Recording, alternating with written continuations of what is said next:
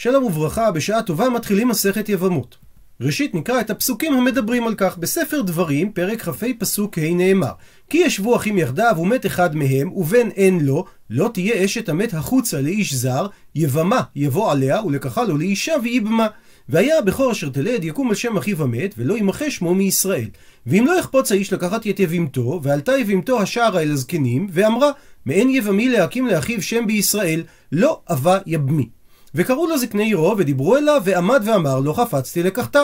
וניגשה יבימתו אליו לעיני הזקנים, וחלצה נעלו מעל רגלו, וירקה בפניו, וענתה ואמרה, ככה יעשה לאיש אשר לא יבנה את בית אחיו. ונקרא שמו בישראל בית חלוץ הנעל. בראש ובראשונה עוסקת מסכת יבמות במצוות הייבום לפרטיה. כאשר אדם מת בלא זרע, חלה מצוות הייבום על אחד מאחיו מן האב, והוא צריך לייבם את אלמנת אחיו המת כדי להקים זרע לאחיו.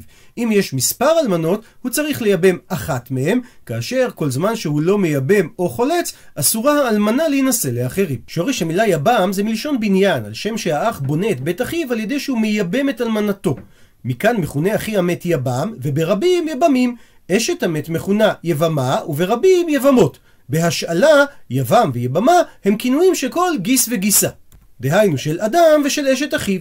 בתא מצוות ייבום כתבו הראשונים כי בשורשה היא מצווה של חסד, כי בכך קיימת תועלת גדולה לנשמת האח שנפטר, בלא להותיר אחריו זרע. הרמב"ן כותב שהוא סוד גדול מסודות התורה בתולדות האדם. התורה אמרה כי אם ממאן היבם לייבם את היבמה, היא חולצת את נעלו מעל רגלו הימנית בפני בית דין. עם קיום החליצה, היבמה מותרת להינשא לכל אדם. ישנם פרטים רבים הכרוכים במצוות חליצה, הם מפורטים בפרק ה-12 שנקרא מצוות חליצה ובספרי הפוסקים. וכך אומרת המשנה: 15 נשים פותרות צרותיהם וצרות צרותיהם מן החליצה ומן הייבום עד סוף העולם. דהיינו, ישנם 15 נשים שאם מתו בעליהם ולא השאירו זרע, הרי הן פטורות מחליצה ומייבום, ובמידה ויש עוד נשים בסיפור, וזה מה שנקרא צרותיהם, הן פוטרות גם אותה מן החליצה ומן הייבום. כך שאם הייתה אחת מחמישה עשר הנשים הללו נשואה לאחיו ויש לו עוד אישה אחרת שזה מה שמכונה צרתה ומת האח הזה בלא בנים הרי שתי הנשים פטורות מחליצה ומייבום. הוא מפרט את המשנה ואלו הן. וראשית מפרטת את המשנה את הנשים שהם הדור הראשון והשני אחרי היבם. ביתו ובת ביתו ובת בנו, בת אשתו ובת בנה ובת ביתה. לדוגמה, יש אחים מאב, ראובן ושמעון, כאשר לראובן יש בת בשם רחל. ושמעון התחתן עם שתי נשים, גם עם רחל האחיינית שלו, וגם עם אישה בשם מרים. במידה ושמעון מת ואין לו זרע, הרי שתי הנשים אמורות ליפול לייבום לפני אח שלו.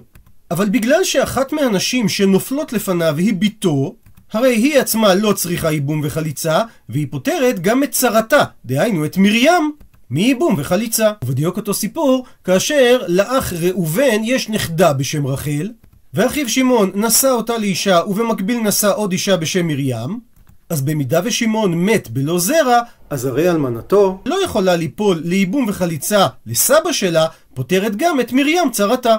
אותו עיקרון קיים בדיוק גם אם מדובר על בת אשתו. שבמידה והדוד התחתן איתה ועם עוד אישה, ובמידה והוא מת בלא זרע, הרי אחיו לא יכול לייבם את הבת של אשתו, ולכן היא פותרת גם את צרתה. ועוברת עכשיו המשנה למנות את הנשים של הדור הראשון והשני שנמצאות מעל היבם. חמותו ואם חמותו ואם חמיו. הוא מסביר רש"י, חמותו שמת בעלה ונשאה אחיו ומת בלא בנים.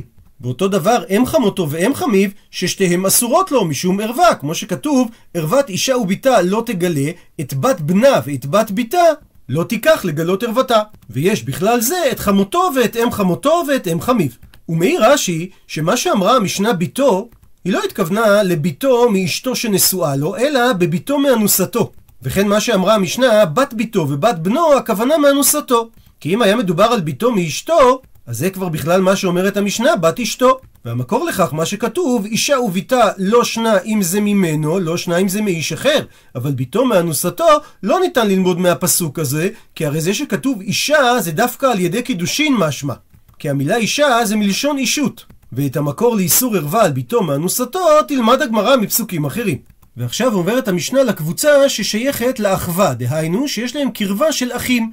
אחותו מאמו, ואחות אמו, ואחות אשתו, ואשת אחיו מאמו. הפכנו דף, ואשת אחיו שלא היה בעולמו. הוא מסביר רש"י, אחותו מאמו שנישאת לאחיו מאביו ומת, וכן אחות אמו שנשאה אחיו מאביו, שאין חיוב ייבום אלא באחיו מן האב. כמו שכתוב, כי ישבו אחים יחדיו, ולומדת הגמרא בהמשך, שמשמעות המילה אחים, אחווה אחווה, מבני יעקב. מה להלן מדובר על אחים מן האב, אף על פי שאין שיתוף מן האם, החנמי, גם כאן לעניין ייבום, החיוב הוא דווקא על אחים מן האב.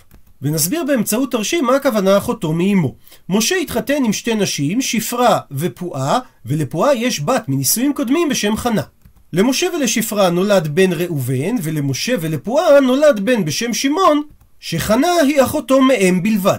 ראובן מתחתן עם חנה ועם עוד אישה בשם אסתר, וכאשר ראובן מת בלא בנים, אמור שמעון שהוא אחיו מאביו לייבם את נשותיו, אבל בגלל שאחת מהנשים, דהיינו חנה, היא אחות מאם עבור שמעון, הרי היא פטורה מהחליצה ומהייבום, והיא פותרת גם את אסתר צרתה. וכן כאשר מדובר על אשת אחיו מאמו שמת, הוא נשאה את אשתו אחיו מאביו, כי היא הייתה נוכרית אצלו, אבל הוא מת בלא בנים, אז היא נופלת לפני היבם, שהוא אח שלו מאביו, והרי היא אסורה לו, לפי שהייתה אשת אחיו מאמו תחילה, ואסורה לו עולמית. כמו שכתוב, ערוות אשת אחיך, ודורשים על כך בהמשך המסכת, שאחיך זה בן מן האב, בן מן האם, יש על אשתו איסור ערווה.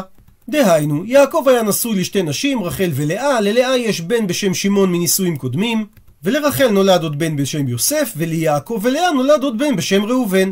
שמעון מתחתן עם אישה בשם תמר, ויוסף מתחתן עם אישה בשם חנה. כאשר שמעון מת, יכול יוסף להתחתן עם תמר, כי היא נחשבת לגביו כזרה, כי שמעון הוא לא אח שלו, לא מאב או לא מאם.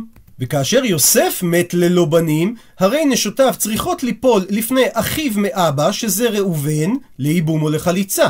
אבל בגלל שאחת מהנשים היא תמר, והיא הייתה נשואה לשמעון, דהיינו לאח מאמו של ראובן, הרי היא פטורה מייבום וחליצה, והיא פותרת גם את צרתה חנה. הוא מסביר רש"י שאשת אחיו שלא היה בעולמו כגון ראובן שמת בלא בנים ונולד לו אח לאחר מיתה ושמו לוי. ועמד שמעון וייבם את אשתו ולא אישה אחרת ומת בלא בנים ונפלו שתי אנשים לפני לוי. שתיהן פטורות לפי שאשת ראובן שנישאת לשמעון אסורה ללוי ואנוש כרת עליה. לפי שאשת אח היא בעונש כרת כשאר עריות שבפרשה שהרי כתוב בכולם כי כל אשר יעשה מכל התועבות האלה ונכרתו. ורק כאשר יש מצוות ייבום כשמת האח בלא בנים התירה התורה את אשת אחיו אבל אשת אחיו שלא היה בעולמו, דהיינו, שמת האח לפני לידת האח השני, במקרה כזה, לא התירה התורה את איסור אשת אח, שכתוב כי ישבו אחים יחדיו, דהיינו, שהייתה להם ישיבה אחת בעולם. ולכן, מי שמת ראובן, נאסרה אלמנתו על לוי איסור עולם, כאשת אח שיש לה בנים. ואפילו עכשיו, שהיא נפלה לפניו מכוח נישואי אחיו שמעון, שהוא כן היה בעולמו, היא עדיין אסורה לו בגלל ראובן. וכשם שהיא אסורה לו, כך צרתה אשת שמעון האחרת אסורה. נסביר את הרש"י לפי התרשים. יש שני אחים ראובן ושמעון. שמעון התחתן עם חנה וראובן התחתן עם אסתר. ראובן מת, ורק אחר כך נולד אח נוסף בשם לוי. אסתר אסורה על לוי כי זה נקרא אשת אחיו שלא היה בעולמו, ושמעון מייבם אותה. כאשר שמעון מת, הרי נשותיו אסתר וחנה אמורות ליפול לפני לוי לייבום או לחליצה. אבל בגלל שאסתר אסורה על לוי, כפי שאמרנו, כי היא אשת אחיו שלא היה בעולמו מצד ראובן, הרי היא פטורה מייבום וחליצה, והיא פותרת גם את חנה צרתה. הוא מסיים התנא וכלתו, דהיינו שמת בנו ונשא אחיו את כלתו, הרי אם אחיו מת ללא ילדים, אסורה לו כלתו לעולם, אפילו לאחר מיתת בנו. דהיינו, שמעון וראובן אחים, ויוסף הוא בן של ראובן. יוסף התחתן עם אסתר, ודוד שלו שמעון התחתן עם חנה. כאשר יוסף מת, שמעון מתחתן עם אלמנתו אסתר. וכאשר שמעון מת, הרי נשותיו אמורות ליפול לייבום או לחליצה לפני ראובן, אבל אסתר הייתה כלתו של ראובן כי היא הייתה נשואה ליוסף בנו, לכן היא פטורה מייבום וחליצה, והיא גם פותרת את חנה צרתה. הוא מסיים את המשנה, הרי אלו פותרות צרותיהם וצרות צרותיהם מן החליצה ומן הייבום עד סוף העולם. אבל מסייגת המשנה, וכולם, אם מתו, או מיענו, או נתגרשו, או שנמצאו איילונית, אז במקרה כזה צרותיהם מותרות. דהיינו, אם אחיו של היבם לא היה נשוי כאשר הוא נפטר לאישה שהיא באיסור ערווה על היבם, הרי במקרה כזה, אלמנתו היא לא נחשבת צרת ערווה, והיא נופלת לפני היבם לייבום. הוא מסביר רש"י, למשל במקרה שמתה בתו קודם למות אחיו, או שהיא מיענה. ומיעון זה כאשר יש יתומה קטנה שהסיעו אותה אמא שלה או אחים שלה, והקידושים הם בתוקף מדרבנן ולא מדאורייתא, הרי היא יכולה למען, להגיד שהיא לא רוצה להמשיך לחיות עם אותו אדם, והיא נחשבת מגורשת ממנו. אבל שואל רש"י, איך בדיוק ייתכן שיש מיעון בביתו? הרי האבא עדיין קיים, והרי אין מיעון אלא ביתומה. מסביר רש"י, שאם אבא שלה השיא אותה למישהו, והיא התגרשה, וכאן מדובר על גירושים דאורייתא, בגט, שהרי קידושי האבא לביתו הקטנה הם קידושים דאורייתא, בכל זאת, שוב אין לאביה רשות בה. ואז היא הלכה ונישאת לאחיו בעודה קטנה, ואז יצאה במיון. וזה מה שהגמרא מכנה בהמשך יתומה בחיי האב. אז כל אחת מ-15 אנשים, אם הם התגרשו מאח שלו, או שהם מיענו באח שלו, או שהיא נמצאה איילונית, דהיינו שהיא לא ראויה להביא ילדים לעולם, וזה נקרא שהנישואים הם מקח טעות, והיא בעצם לא הייתה אשת אחיו מעולם. הרי בכל המקרים האלה, כשמת אח שלו, הרי היא כמו שאינה אשתו מעולם, וממילא צרתה מתייבמת. הוא מסייג את המשנה ואי אתה יכול לומר בחמותו ובאם חמותו ובאם חמיו שנמצאו איילונית או שמיענו. שהרי הנשים הללו כבר ילדו מאחר קודם שנישאו לאחיו, ולכן ודאי שהם לא איילונית, וגם שלא רלוונטי שהם ימענו באחיו, שהרי הן גדולות, ואין ממאנת אלא יתומה קטנה. וממשיכה המשנה, ומסבירה כיצד אותם 15 נשים פותרות צרותיהם. ומפרטת המשנה, הייתה ביתו או אחת מכל האריות האלו נשואות לאחיו, ולא אישה אחרת ומת, אז כשם שביתו פטורה, כך צרתה פטורה. ואם הלכה צרת ביתו ונישאת לאחיו השני, ולא, דהיינו לאח השני יש אישה אחרת ומת האח השני, אז כשם שצרת ביתו פטורה, כך צרת צרתה פטורה. והעיקרון הזה ממשיך אפילו הם מאה אחים. שאם לדוגמה יש שלושה אחים, ראובן, שמעון ולוי, ולראובן יש בן בשם יוסף, וכל אחד מהאחים מתחתן, מרים עם לוי, חנה עם שמעון ואסתר עם יוסף, ויוסף מת, ואשתו אסתר מתחתנת עם שמעון שהוא אח של ראובן. הרי כאשר מת שמעון, ראובן לא יכול לייבם או לחלוץ לחנה או לאסתר נשותיו, ולוי מייבם את חנה.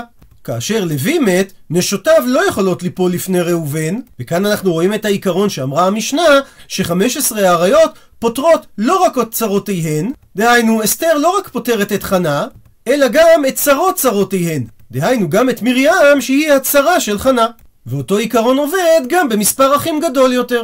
ממשיכה המשנה ומפרטת כיצד בא לידי ביטוי העיקרון שאם מתו, או מיענו, או התגרשו, או נמצאו איילונית, אותם 15 נשים שנמנו בתחילת המשנה, שבמקרה כזה צרותיהם מותרות, אומרת המשנה, שאם הייתה ביתו או אחת מכל האריות האלו נשואות לאחיו, ולא אישה אחרת, אז כאשר מתה ביתו או נתגרשה, ואחר כך מת אחיו, הרי צרתה מותרת ליבם. כי כפי שכבר הסברנו, הרי היא לא הייתה אשת אחיו כשמת אחיו, ובמקרה כזה מתייבם את צרתה.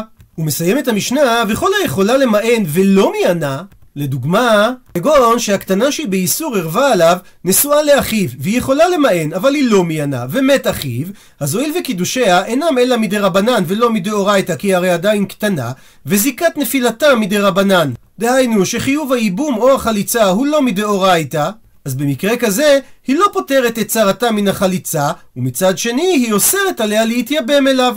והגמרא תסביר שהטעם כי היא נראית כצרת ערווה. ובמקרה כזה, צרתה חולצת ולא מתייבמת. עד לכאן דף ב'.